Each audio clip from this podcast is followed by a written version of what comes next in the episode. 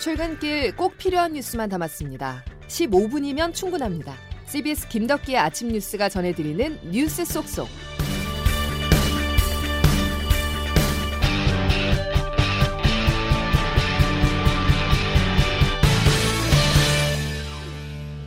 여러분 안녕하십니까? 10월 6일 김덕기 아침 뉴스입니다. 전 세계 인구 10명 중 1명이 코로나19에 감염됐을 수 있다. WHO가 이 같은 추정을 내놓으면서 바이러스가 계속해서 전파되고 있다고 강조했는데요. 실제로 유럽이 초비상입니다. 날씨가 쌀쌀해지는 가을철에 접어들면서 코로나19 재유행 양상을 보이고 있습니다. 첫 소식 장성주 기자입니다. 최근 일주일 동안 미국에서 코로나19 신규 확진자 수는 평균 4만 2,400명. 스페인과 프랑스도 하루에 1만 명 넘게 코로나19 확진 판정을 받고 있고 영국은 지난 일주일 동안 누락된 확진자 1만 5천여 명이 뒤늦게 확인되면서 어제 하루 2만 2천여 명의 신규 확진자가 나왔습니다. 상황이 이렇다 보니 속속 봉쇄령이 내려지고 있는데요. 미국 뉴욕시는 브루클린과 퀸스 일부 지역 내 학교와 비필수 사업장 봉쇄령을 검토하고 있습니다. 프랑스는 수도 파리와 수도권 지역을 코로나19 최고 경계 지역으로 지정하고 2주 동안 술집을 폐쇄했습니다. 6명 이상의 모임을 금지하고 있는 영국은 집 밖의 모든 사교 활동 전면 금지 조치를 준비 중입니다. 특히 가을과 겨울은 바이러스가 번식하기 최적의 환경인 탓에 코로나19의 2차 팬데믹은 물론 독감과 함께 트윈데믹이 나타날 수 있다는 우려가 나옵니다. 한편 세계보건기구 WHO는 현재까지 전 세계 인구의 10% 7억 6천만 명이 코로나19에 감염됐을 것으로 집계했습니다. CBS 뉴스 장성주입니다. 코로나19에 감염된 도널드 트럼프 미국 대통령이 잠시 뒤 퇴원할 예정이라고 밝혔습니다. 그러면서 코로나19를 두려워하지 말라고 덧붙였는데요. 현재 언론에서는 트럼프 대통령이 대중이 받을 수 없는 최고 수준의 특별한 치료를 받고 있다고 지적을 하면서 병실만 병원에서 백악관으로 옮기는 무늬만 퇴원이라고 꼬집었습니다. 워싱턴에서 권민철 특파원입니다.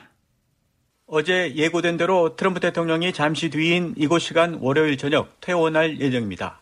트럼프 대통령이 자신의 트위터에 이 사실을 알린 지 4시간여 만입니다. 하지만 주치의조차 아직 조심스런 입장입니다.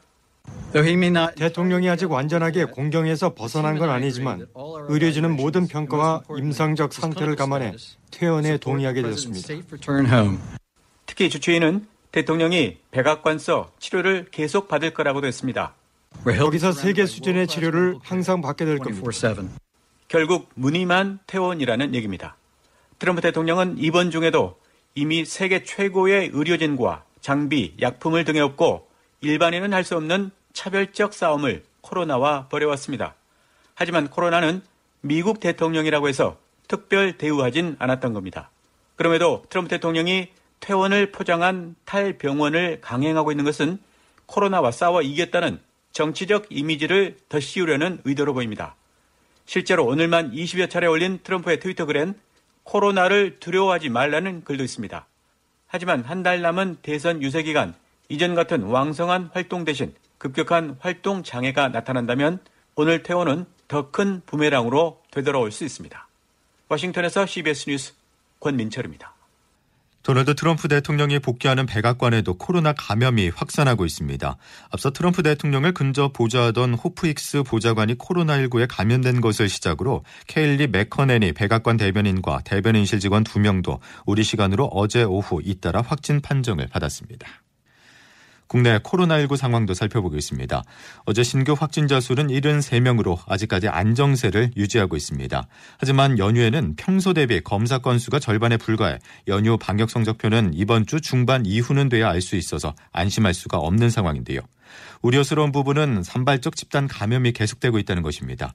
특히 경기도 포천의 한 육군 부대에서 37명의 확진자가 나와 군 당국에 비상이 걸렸습니다. 김영준 기자의 보도입니다.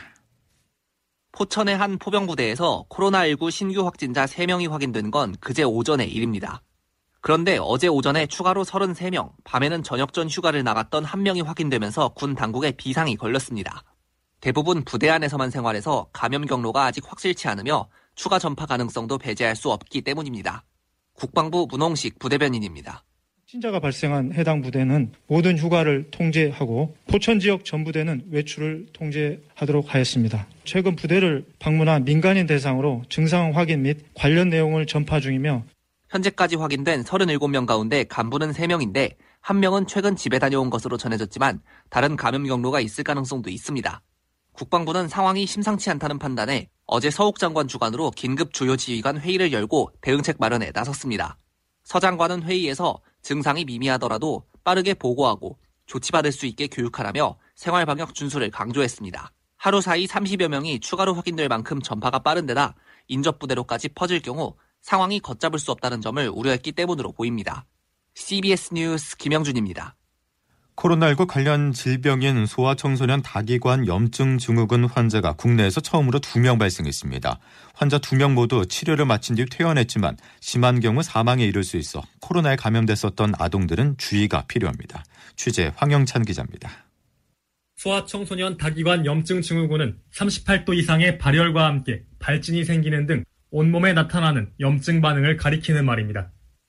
명확한 원인은 밝혀지지 않았지만 미국과 유럽에서만 코로나19에 노출됐거나 감염됐던 1000명 이상의 어린이 청소년이 증상을 겪었습니다. 심한 경우 사망에 이를 수도 있는데 우리나라에서도 2명의 어린이가 알았던 것으로 확인됐습니다. 다행히 두 어린이 모두 치료를 마친 뒤 태어난 상태며 건강도 양호한 것으로 알려졌습니다. 현재 국내 확진자 중 19세 이하는 약 1,900명인데 이 중 2명만 증상을 보일 정도로 매우 드문 질병인 것이 사실입니다. 다만 입원과 함께 중증 치료가 필요한 경우가 많아 방역당국은 의심 환자를 빠르게 발견하는 데 중점을 두고 있습니다. 서울의대 최은아 교수입니다. 환자들을 조기에 찾아내고 빨리 치료를 하기 위해서 이 환자들을 놓치지 않으려고 모니터링하고 있습니다.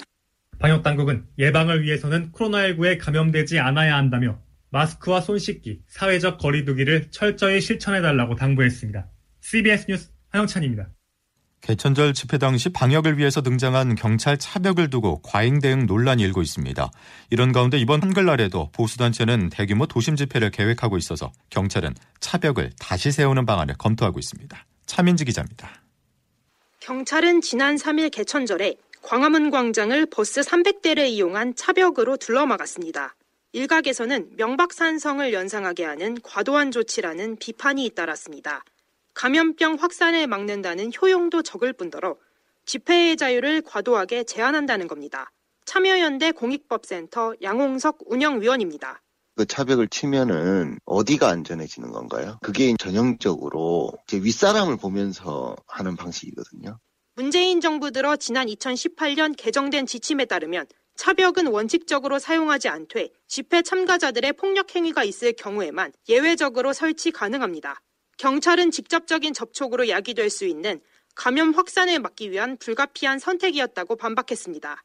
경찰은 한글날 집회도 원천 차단하겠다는 방침이지만 보수단체들은 1000명이 모이는 집회를 다시 준비하고 있습니다. 한글날 서울에만 1096건의 집회가 신고됐고 102건에 대해 금지 통고가 내려졌습니다. CBS 뉴스 차민지입니다. 다음 소식입니다. 꼬리에 꼬리를 무는 문재인 정부 장관들의 잡음으로 개각설이 급부상하고 있습니다. 여당 내에서도 논란 중심에 섰던 강요들을 대상으로 교체가 불가피하다는 목소리가 나옵니다. 조은정 기자가 보도합니다. 추석 연휴를 지나자마자 터져나온 개각설은 강경화 외교부 장관 남편 이일병 연세대 명예교수 논란이 촉매제가 됐습니다.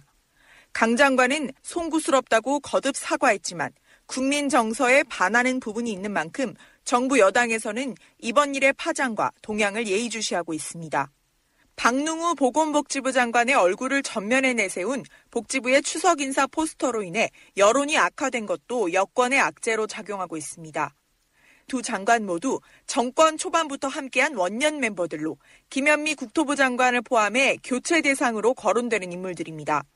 문재인 대통령의 남은 임기와 내년 4월에 있을 재보궐선거, 2022년 지방선거 일정 등을 고려했을 때 12월쯤에는 중폭의 개각이 이루어질 가능성이 높다는 관측이 나옵니다.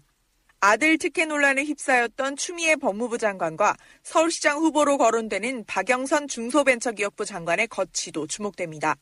국민의힘은 내일부터 시작되는 국정감사에서 강 장관의 남편 논란과 추 장관의 거짓 해명 등을 부각시키면서 사퇴 촉구를 이어갈 방침이어서 한동안 논란은 계속될 전망입니다.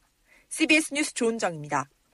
북한군의 총격으로 숨진 해양수산부 공무원의 고교생 아들이 정부의 월북 발표는 이치에 맞지 않다면서 문재인 대통령에게 공개 서한을 보내 명예 회복을 호소했습니다.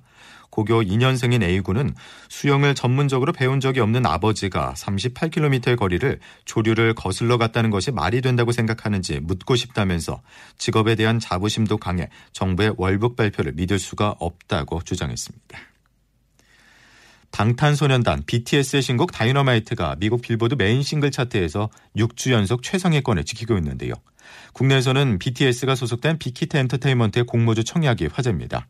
청약 첫날 증거금으로 8조 원이 넘게 몰리면서 흥행 청신호가 켜졌습니다. 보도에 임진수 기자입니다.